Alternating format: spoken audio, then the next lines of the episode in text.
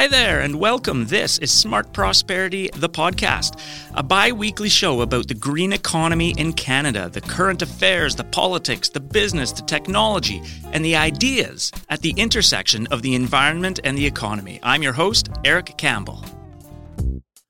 On today's show, the carbon footprint of cryptocurrency. What's the problem with the world's fast rising digital currencies solution? and can we fix it? I speak to the Dutch economist behind the popular Digiconomist website. After that, Mike Moffatt shares his list of five other things happening in the green economy this week. That's today's agenda. Let's get started. Selling picked up pace last week when Elon Musk said Tesla would no longer accept Bitcoin as payment citing the large energy use needed to mine Bitcoin. Yeah, he said that Other Tesla would no longer be accepting Bitcoin because of concerns of its environmental footprint as payment the for Creek Tesla gas vehicles. plant so just south of Calgary could soon be home to thousands of huge computers mining for Bitcoin. A staggering number of computers that would require a staggering amount of energy. And because the energy is coming from fossil fuel, it means more greenhouse gas. Here's a question for you. What do Sweden, Norway, Argentina, Belgium, Ukraine, and oh, let's throw in one more, Chile, all have in common? Answer They are all countries that individually consume less electricity in a year than Bitcoin does. Yes, Bitcoin, the cryptocurrency that is shaking up the financial world, is a big energy hog. And as you've just heard, its energy usage and carbon footprint have been in the news a lot this year. Yet Bitcoin and other cryptocurrencies continue to grow in popularity and to gradually enter the mainstream, such that they are now valued at about $2 trillion globally. And as they continue to grow, presumably, so does their environmental impact. Or does it? Today is your opportunity to get fully briefed on all the recent chatter about the climate and other environmental impacts of cryptocurrency. How can a so called currency have an environmental impact anyway? What are the dynamics behind it? And can cryptocurrency go green? Those are the questions on my mind, at least. And if all this cryptocurrency stuff sounds Dutch to you, don't worry, it does to me too. And my next interview will include answers to some of our most basic questions. Speaking of Dutch, my first guest is Alex de Vries. Alex is an economist based out of the Netherlands, where he monitors digital trends in finance and compiles his analysis on his popular Digiconomist website. He also operates the Bitcoin Energy Consumption Index, which will certainly be a topic of conversation. Alex, great to reach you. Thanks for joining the show. Thank you for having me. Now, Alex, uh, people have been hearing increasingly about Bitcoin and other cryptocurrencies, but lots of people, like me, still don't have, you know, a perfect handle on exactly what they are and how they work. I'm sure this is an explanation you give all the time. Can you give us a quick 101? Yes, in the very essence, uh, Bitcoin is not that different from having digital dollars, except the thing is that your digital dollars are in your bank account, and in Bitcoin, there is nobody in charge. There are no financial intermediaries or governments that control the system. It's an open network where people can make payments directly to each other without needing uh, a financial institution in between there. Huh. And and what's the attraction of using a cryptocurrency? Is it just that it's it's decentralized, or are there other advantages to uh, this form of digital money? Now, the decentralization is really what is the key advantage, and the fact that you don't have to go through a financial institution because, you know, it might be an institution that you don't trust. You might be dealing with a corrupt government. Uh, if that is the case, then it is extremely attractive to not have those parties involved in the process of making payments. Uh, now, obviously, that doesn't apply everywhere, but this is something that originated back in the financial crisis of 2008. Uh, that's when Satoshi Nakamoto came up with the Bitcoin white paper, and in 2009, Bitcoin started running, and that's no coincidence because at that time the trust in the financial system was also at an all-time low. Hmm. And now, you know, covering some more basics here, Bitcoin is the most popular of these cryptocurrencies, but there are others, right? There's thousands of others. Uh, by now. So uh, yeah, I, I, wouldn't be able to name more than 10 probably. Well, they're definitely not worth the same. Huh? Bitcoin is still the most popular one and still dominates the cryptocurrency market. So even though there's thousands of alternatives to Bitcoin that actually don't work very differently than Bitcoin does, uh, Bitcoin is still by far the biggest one, still having a majority market share in this cryptocurrency market. One last question to cover the basics here. What is the potential of cryptocurrencies like Bitcoin? How how big should we expect them to get? Will they become the global currency of choice? And there's two elements to this question. Like first of all, you can wonder how high can the value of these currencies go, and there's actually no ceiling to that because the Bitcoin price can just go up uh, infinitely for as long as people are willing to pay that amount for it. Uh, but the thing is, if you look at to what extent can you actually use a system like Bitcoin for something, that's very limited. If you um, look at the Bitcoin blockchain, it can handle effectively maybe, if you're lucky, around five transactions per second at most. Whereas if you have a traditional payment provider like Visa, they can handle 65,000 transactions per second if they have to. Uh, so, you know, we're talking a complete different order of magnitude here. The global financial system is handling more than 700 billion uh, electronic payments a year. Bitcoin can do uh, at most 150 million. Hmm with such a, limited system, yeah, uh, there's simply no way for Bitcoin to replace much of our alternative systems that we're using at the moment. Okay. And and have you been surprised at uh, at how quickly Bitcoin has grown in value, or or was that to be expected a few years ago? Well, I think we have seen this happen several times over the course of Bitcoin's history. So in that sense, it's no no surprise that the Bitcoin value can just jump up to the to, to incredible levels uh, all of a sudden. Um, yeah, it happened uh, uh, infamously in 2017 when the Bitcoin price first hit twenty thousand dollars at the end of the year, and then dropped to three thousand dollars in um, well near the end of 2018. But before that, uh, let's not forget that Bitcoin was trading at less than a penny before 2010. So uh, it's it's been making massive moves for more than a decade now, and in that sense, no, it's not surprising that we see these movements. Although it is of course uh, surprising that you know this currency is now more valuable than ever before, despite not having any uh, additional capabilities than it had before. Mm-hmm. Um, yeah, with Bitcoin now trading above forty thousand dollars, so uh, a big increase in the value. Um, now, increasingly, as as I suppose Bitcoin and other cryptocurrencies have become more popular, it's getting more scrutiny. And uh, certainly earlier this year, uh, there was a lot of scrutiny that uh, that emerged about Bitcoin's environmental footprint. Um, what can you say about about the footprint of of cryptocurrencies? What is the size of that footprint, and what's the source of that footprint?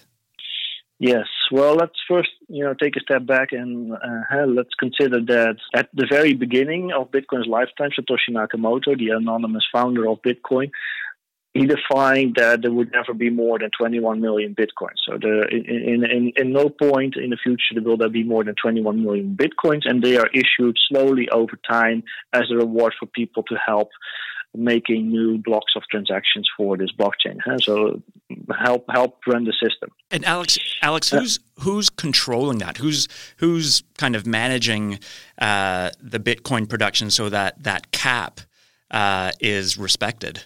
Uh, well, it's hard coded in the software, and as long as everyone keeps running the same version of the software, then uh, that's not going to change. Uh, if you're running the Bitcoin software, it, it will include this hard limit of 21 million Bitcoins. And there's uh, theoretically, uh, you could create a Bitcoin version that doesn't have that limit, but nobody's really interested in running that because that would decrease the value of Bitcoin. So realistically, there will never be a, a version of Bitcoin with more than 21 million Bitcoins. Okay.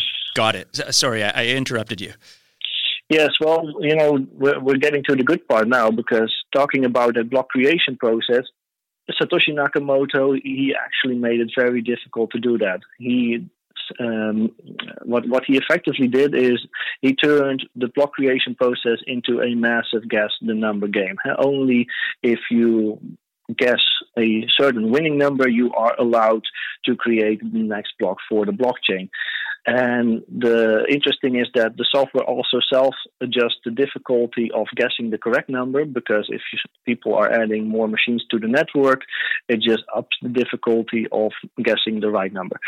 Um, at the moment, we have millions of devices, around 3 million machines all around the world, mining bitcoins, participating in this specific process, trying to guess play this guess the number game, and they're generating more than 100 quintillion guesses every second of the day nonstop. Wow and those yeah and that's and that's where the energy consumption comes in because obviously the machines those 3 million machines that are producing that tremendous output are also using a whole lot of energy in doing so. So altogether those machines are consuming as much electrical energy as a country like argentina has more than half a percent of our total electricity consumption just for mining bitcoin. And by the way the reason we call it mining is because this whole process is kind of comparable in a very abstract way to spending resources to extract gold from the ground, except in this case, you're expending electricity to ultimately create new blocks and get Bitcoin in return for that. Huh. Um, okay, you've got these these millions of machines that are are guessing these numbers and every time they they guess the right number they produce a bitcoin how often are these processors successful how, how many bitcoins are produced in a day for example well, that's a very fixed amount. Huh? So, like I said, the protocol cells adjust the difficulty of making new blocks, so it keeps the issuance rate very steady. Uh, and at the moment, you can make 6.25 bitcoins for uh, making a single block. So over a full course of a day, that adds up to 900 bitcoins that can be earned per day, and times the current price of forty-five thousand dollars, you can make 40 million per day uh, from participating in this process. I see. Okay, and there's the incentive. Um, so in a way, it's it's you know, using the Bitcoin, spending the Bitcoin doesn't have a big environmental footprint, but the process of creating the Bitcoin, of mining the Bitcoin, as you say, it's high, highly energy intensive. Okay, so the environmental impact of Bitcoin comes down to its electricity usage you know, are, there cases where that's clean energy that's being used? Obviously, electricity can be produced renewably, in which case that would that would have a smaller environmental footprint or or is Bitcoin traditionally drawing on dirtier sources of electricity? Yes. Well, the unfortunate thing is that the majority of the power draw has always originated from fossil fuel sources. And there was a survey done by Cambridge among the miners several years ago, and they asked the miners, "Hey, where's your power coming from?" And then the miners said, "Well, uh, for 39%, we're using renewable energy, but that leaves a majority coming from fossil fuel, fossil fuels. And that 39%, we actually know where that was coming from. That was coming from the south of China, primarily hydroelectric power in the south of China, mm. which is something that they could obtain during the summer rain season because that's when uh, they traditionally had a bit of an excess of power generation over there, which they couldn't really use, which was then subsequently used by the Bitcoin miners, but only during the summertime because then after the summer period was over and the rain season was done, those miners moved up to the north of China and started using coal instead for the rest of the year. Um, now, China just banned Bitcoin mining in June, so as, as it stands today, those Bitcoin miners no longer have access to that pretty substantial amount of renewables in the south of China at all. Mm. And in, instead, we're seeing uh, very big deals. Uh, just recently, a, a, very massive deal being signed in Alberta, Canada, for 1 million machines, possibly a third of the Bitcoin network that will be running on natural gas all year round, which would certainly not be an improvement versus the previous situation in China. Because if you actually consider the carbon intensity of you know, uh, moving around within China uh, running part time on hydroelectric power and part time on coal, the average impact is actually a little bit less than when you're running on natural gas all year long. Yes, and, and I want to I want to touch down on both the the Chinese ban on Bitcoin mining and this potential deal in Alberta. First of all, I'm curious about this ban in China, which of course has sent reverberations through the cryptocurrency world. Why did China make that decision? Why did China ban Bitcoin mining. Was there environmental grounds for uh, for that decision?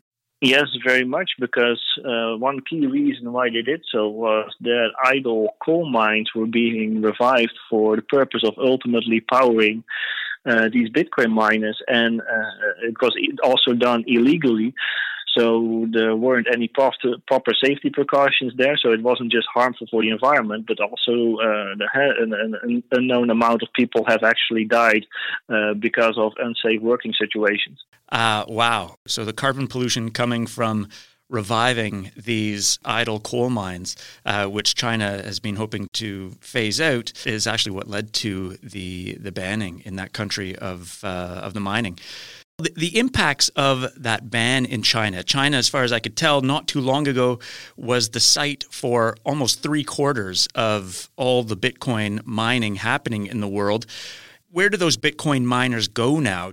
Well, they're definitely looking for a new home. Eh? If you if you got these machines, then hey, you're looking to find a new home for them because you want to generate a return on your investment, uh, or somebody else will be very willing to pick up uh, pick up those machines because Bitcoin mining right now is extremely profitable. Uh, but those machines are, of course, actively trying to relocate as fast as possible, and a big chunk of that could be coming to Alberta if if that deal is uh, going to be uh, uh, well turn out to be true. Has it's it's a question whether it will really fit on the Alberta grid. So, segue to this deal that was announced last week uh, between um, BlackRock Petroleum um, to bring you know somewhere between 200,000 up to a million of these Bitcoin processors from China to Alberta. Um, you you mentioned that you know the Alberta grid, uh, the electricity grid, is not uh, a particularly clean grid. A lot of coal, a lot of natural gas still on that grid. So really, no improvement um, in terms of the cleanliness of Bitcoin mining. Um, it's really just uh, creating the same amount of pollution, possibly more, in a new jurisdiction.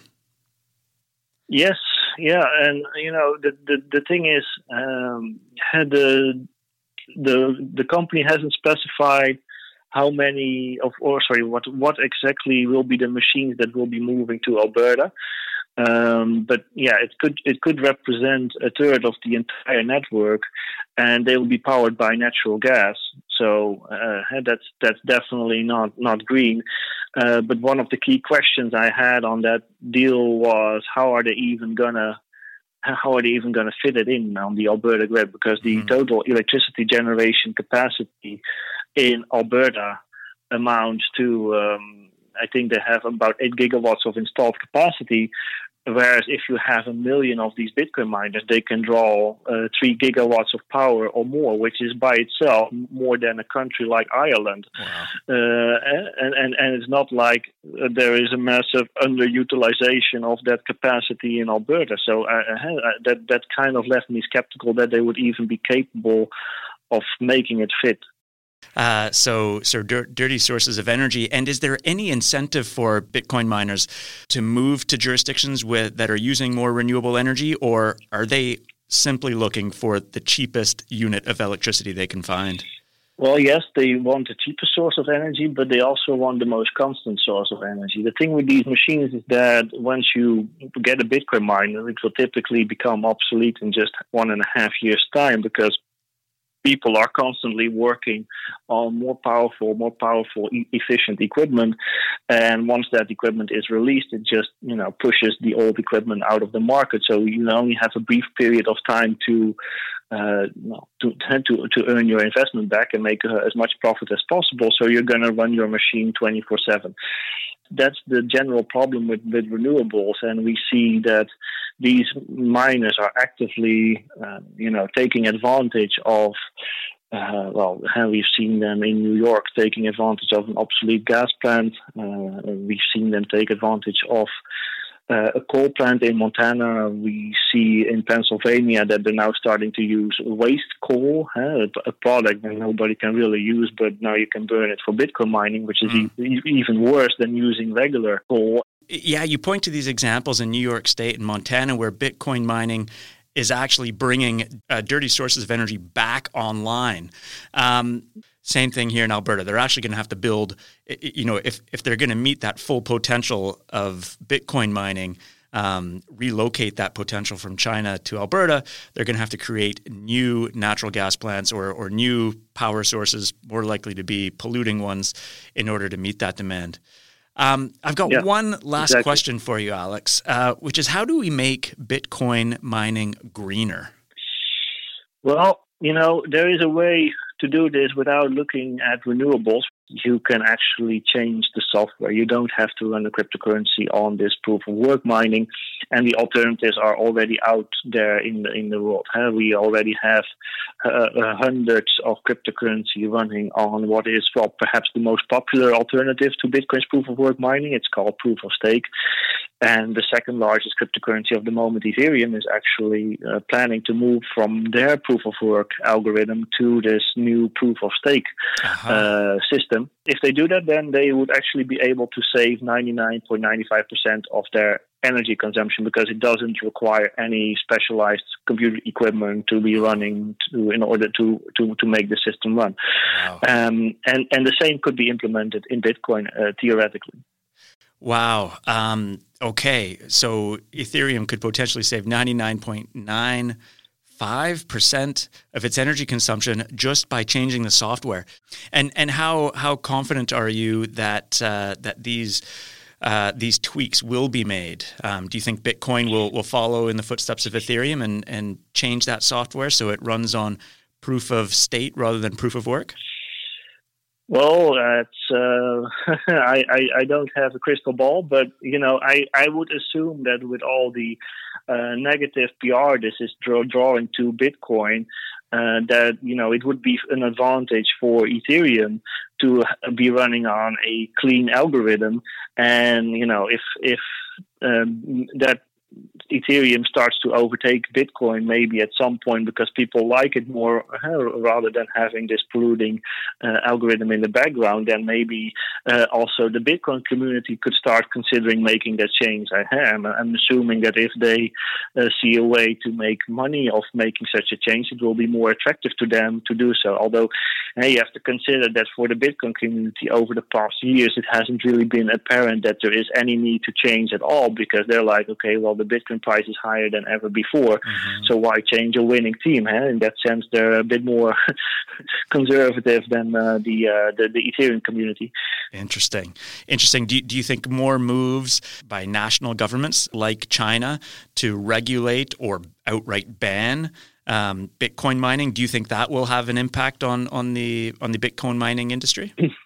Uh, yes and no, in the sense that th- th- there's always a little bit of a water bed effect that the policy is only effective if everyone in the world uh, maintains it, and otherwise there will always be some place where you can trade bitcoins and where it will have a value. So. Yeah. Um, okay. it's it's it's it's imperfect compared to you know changing the software. Um, Alex, thanks so much for being on the show today. This was really fascinating. And uh, hey, if, if, if you helped me understand, then I think you've helped a lot of people understand. Uh, so thanks again for your time. You're welcome. That was Alex de Vries, an economist and founder of Digiconomist. For a link to some of Alex's papers and resources, including the Bitcoin Energy Consumption Index, go to this episode's webpage at podcast.smartprosperity.ca. Now, if you've been listening to the podcast this summer, you know that we are running a Smart Prosperity Summertime Book Club, where I have asked every guest what they're reading or looking forward to reading this summer. Here is what Alex de Vries had to share. If I can recommend one article, is titled The Carbon Footprint of Bitcoin. Very simple. It was released in June in 2019. It's open access.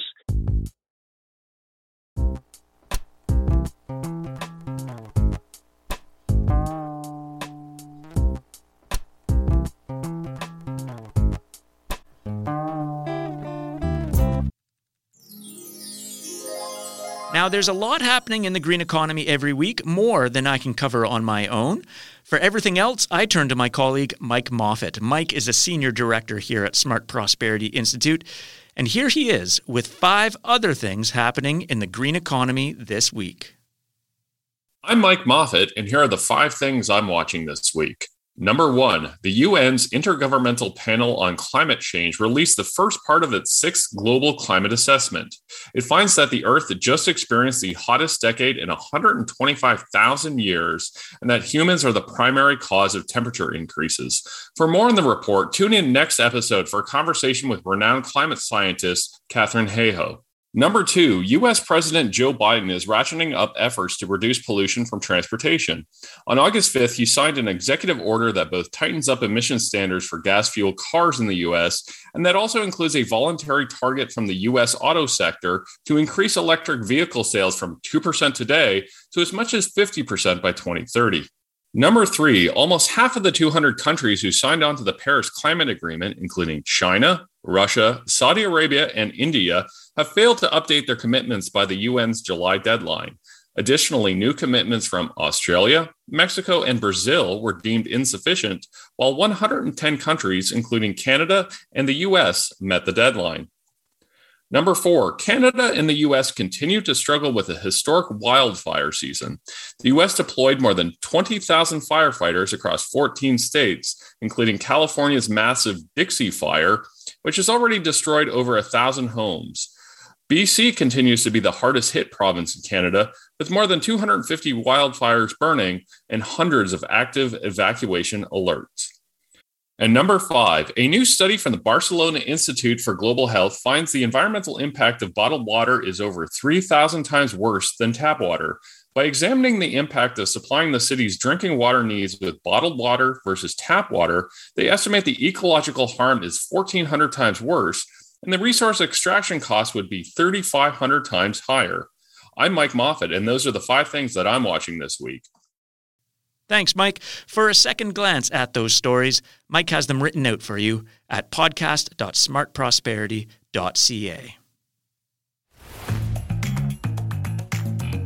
And that's it for another episode of Smart Prosperity, the podcast. A reminder that the views shared on this podcast are not necessarily those of Smart Prosperity Institute. We just like having smart and evidence based conversations. And I've got to say, I'm very excited about the conversation I'll be having on our next show. The amazing, inimitable climate scientist and communicator, Katharine Hayhoe, is on the show. I hope you'll be able to listen in. I'm Eric Campbell. I'm broadcasting from the lands traditionally stewarded by the Algonquin Anishinaabe people. Thanks again for listening. The next episode is out September 1st.